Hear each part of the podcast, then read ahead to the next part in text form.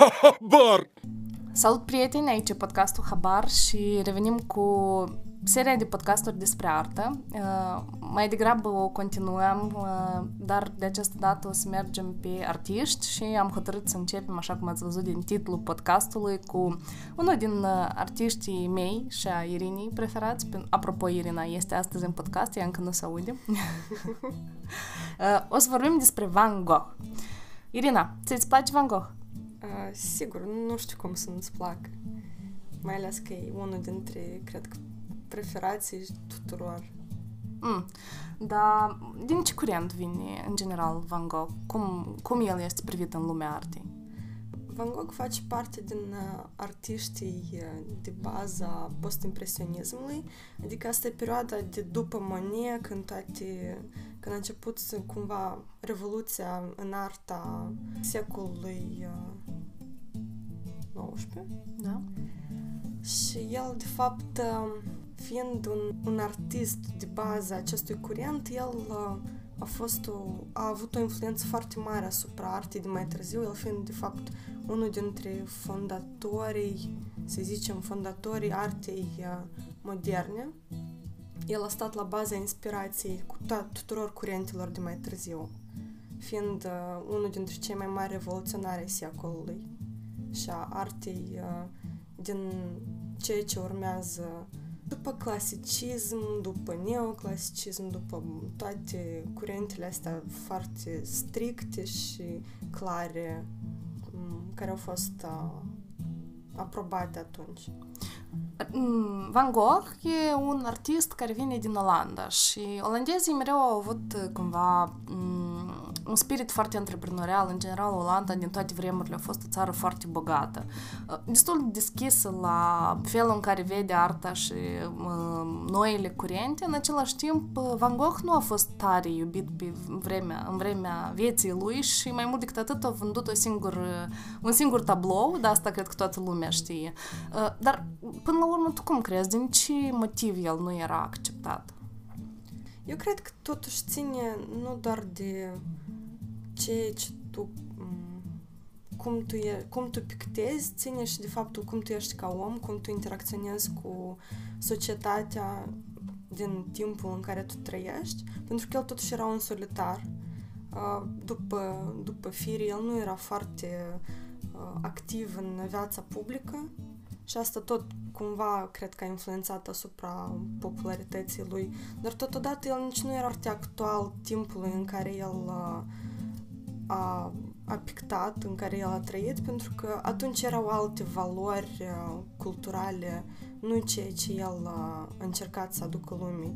Era vorba de um, o viață mondenă mai, uh, mai activă, uh, cu tot felul de inspirații din Japonia, din alte țări, adică totul se învârtea în jurul la niște idei mai abstracte cumva, mai mai poetice, dar Van Gogh a fost foarte simplu în ideile care el le promova și în ceea ce el picta. Adică el picta niște subiecte foarte simple, care încerca în ele să găsească ceea ce e frumos.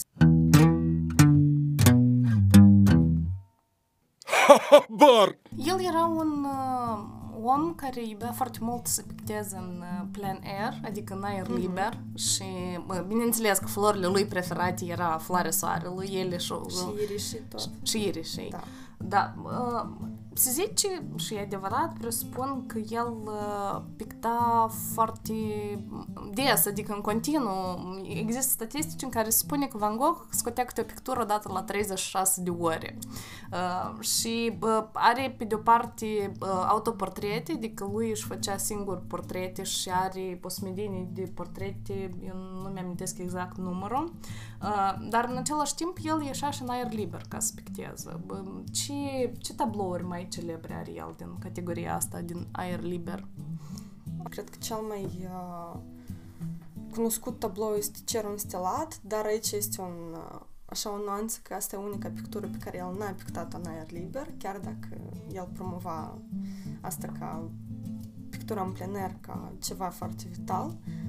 Mai sunt uh, tot felul de picturi cu uh, câmpurile de viță de vie sau cu uh, satul uh, Arles în care el a trăit uh, 2 ani, care e la sudul Franței, care are tot felul de motive mici uh, cu copaci, uh, iriși, uh, tot ce vedea în jur, aceea picta.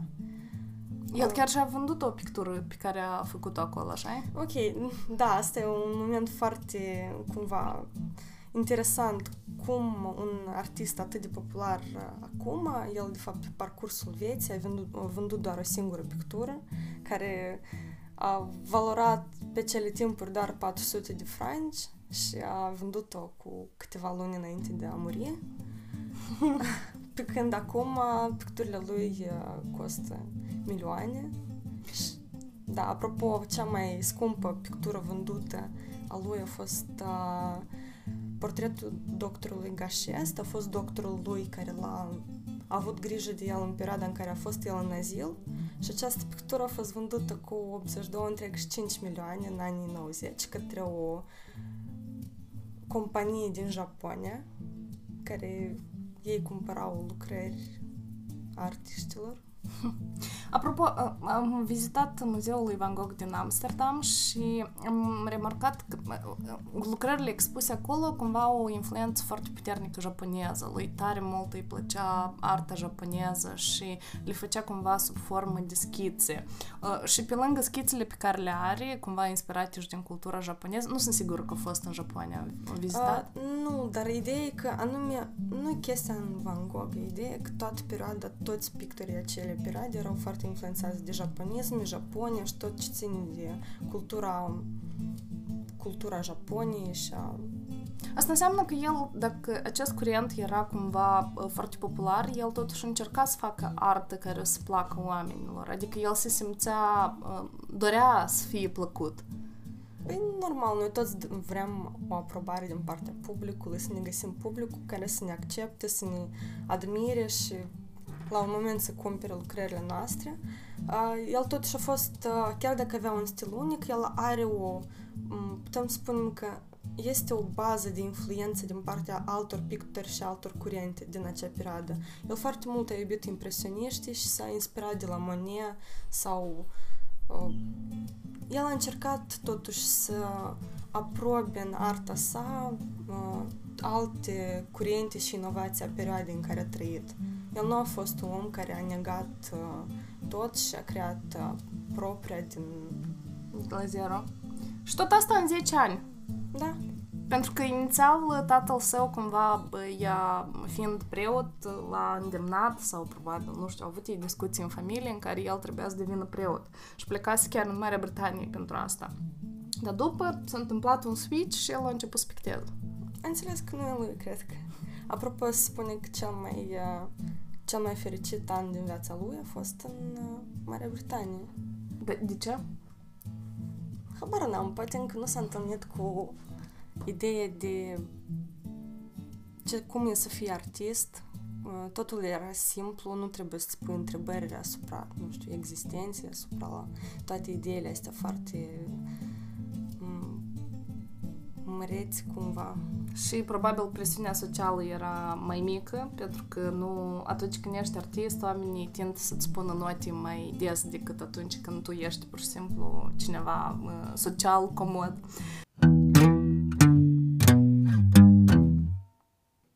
Habar! Apropo, tu cum crezi? Și eu chiar sunt foarte curioasă. De, de ce el în vremurile noastre e atât de popular și operele lui se ridică la milioane de dolari în vânzare la licitații? El totuși are o istorie foarte dramatică în spate, adică viața lui Van Gogh este o, o istorie tristă și nouă oamenilor ne plac uh, când este o dramă în spate, ne place drama.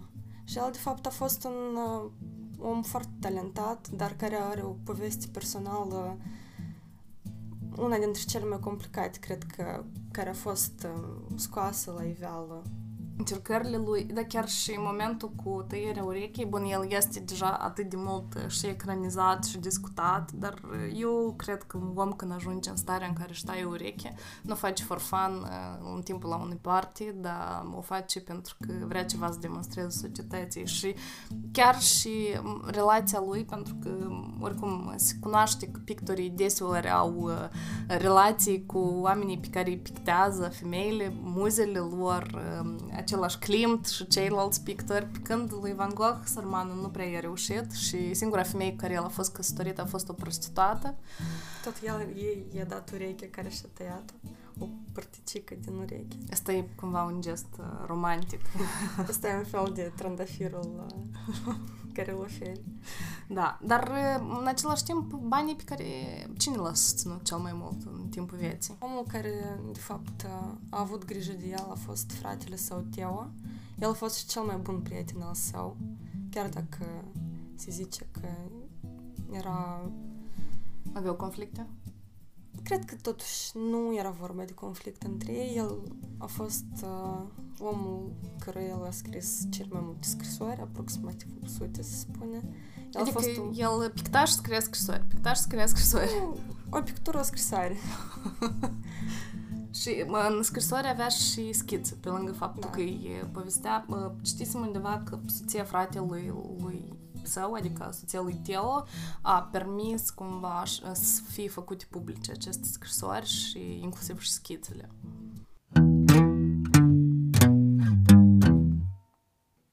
Habar! Apropo, da, ce cu speculațiile astea față de în jurul numelui Van Gogh și sketchbook-ului care au apărut în ultimii ani? Păi, nu știu dacă sunt speculații, până la urmă, așa și nu, nu este un, un moment foarte clar, dar ultimii ani a fost descoperit un, un sketchbook cu 65 de lucrări a lui, toate sunt schițe făcute în cerneală uh, și există critici de artă, savanți care zic că este, sunt lucrări autentice și pe de altă parte este muzeul lui Van Gogh care, din Amsterdam care susțin cu uh, susțin înrăit că astea sunt doar niște copii mm. și ei, ei de trei ori, trei ani la rând au uh, au demonstrat faptul, prin argument, argumentat, au demonstrat faptul că aceste lucrări uh, sunt niște falsități, cum ar fi, de exemplu, cerneala pe care a folosit-o, că el niciodată nu folosea cafeniu în, uh, în schițele sale, dar aici toate schițele sunt cafenii sau uh, chiar uh, anii de proveniență sau sunt multe nuanțe care au fost puse la îndoială. Și de asta, nu știu, totuși este un subiect de discuție pentru că există probabilitatea că în câțiva ani acestea vor fi dovedite ca autentice. Cum, a, cum s-a mai întâmplat cu unele lucrări ale lui Van Gogh sau chiar art, altor artiști. Apropo, pe lângă asta, se zice că el e unul din cei mai replicați artiști vremurilor noastre. Oamenii da. își dau mâna după picturile lui Van Gogh. Păi, soare, sunt scumpe. Normal că vrei să, să faci o replică unii, cele mai, un, unii dintre cele mai scumpe lucrări și să vinzi tot atât. Poate nu tot atât, dar foarte scump. Van Gogh a trăit 38 de ani, dintre care ultimii 10 a, a pictat și și-a cunoscut moartea, se zice că prin sinucidere, mai există scenarii, chiar și în filmul care l-am văzut și eu și Irina, că uh, se zice că de fapt el nu s-a sinucis, dar doi copii l-au împușcat și el cumva i-a apărat și a spus că s-a sinucis atunci când deja se stingea pe patul de moarte. Asta vorbește cumva despre ce om bun era și suflet curat avea.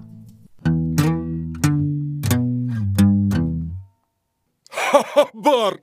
Pe final aș vrea să vorbim și de autoportrete, pentru că atunci când vorbești că Van Gogh este un om foarte bun, noi, cei din generația selfierilor, avem tentația să credem că atunci când faci autoportret, e un fel de selfie. De ce el făcea atâtea autoportrete? Eu cred că este vorba în singurătate pe care el o... Zi de zi el era singur, totuși. Nu era... Uh, nu avea modele care să-i pozeze, uh, stai, stând în casă totuși la oglindă și fiind un om foarte sân- sârguincios în ce ține de pictat, normal că ai să, ai să recurgi la un astfel de... Asta e de fapt o tehnică foarte, foarte des utilizată de către practic toți artiștii. Deja depinde dacă ele devin, uh, dacă tu le ești Mhm. ok să zici că uite să este opere uh, care vrei să, faci, să facă parte din uh, lucrările acceptate de tine. Sau asta doar o schiță care nu iese la iveală, cum se întâmplă la mulți dintre artiști. Și folosești acest tehnic ca până la urmă să-ți dai mâna și să afli care e stilul tău, nu? Și totodată și m, studiezi uh, Anatomie. porțile, anatomia, te cunoști pe sine, uite, mai am aici o un fir de păr, nu așa, o aluniță sau... Uh, Și, apropo, uh, el a avut și prieteni, uh, nu foarte mulți, dar unul din ei era Gauguin. Ce relație aveau ei? Mm, Aici este un subiect uh, un pic uh, sporadic. Totuși, ei au fost prieteni care la un moment dat uh, drumurile s-au despărțit și de, se spune de fapt că Van Gogh și-a tăiat urechea în, în momentul în care Gauguin a decis să plece de la el, să plece înapoi în, uh, în Paris sau nu mai țin minte. Asta a fost momentul în care Van Gogh urma să rămână iarăși singur, să nu mai aibă un prieten alături cu care el să comunice, să picteze împreună. Și totuși e greu când uh, cel mai bun prieten al tău pleacă sau, nu știu, peste hotare și tu rămâi aici singur. Și în același timp este mai popular un pic decât tine. Nu știu dacă asta îl preu- preocupa pe Van Gogh, totuși el nu era un om care să Se uite la alții. se uite la alții sau să fie vorba de invidie sau... Așa erau vremurile. Irina, care e pictura ta preferată de Van Gogh? Mm, Totuși mie îmi plac autoportretele și cred că, da, exact, pictura cu camera lui, care Mm, detaliile.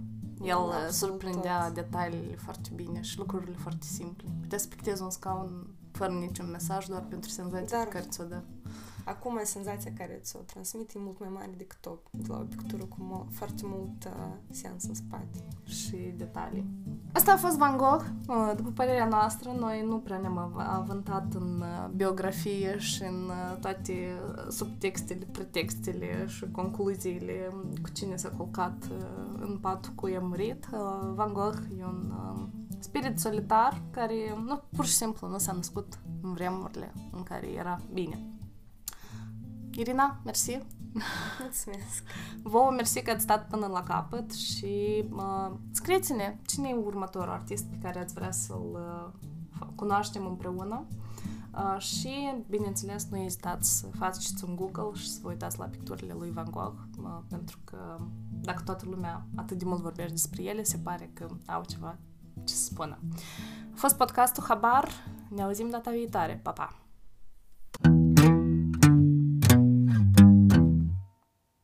Habar!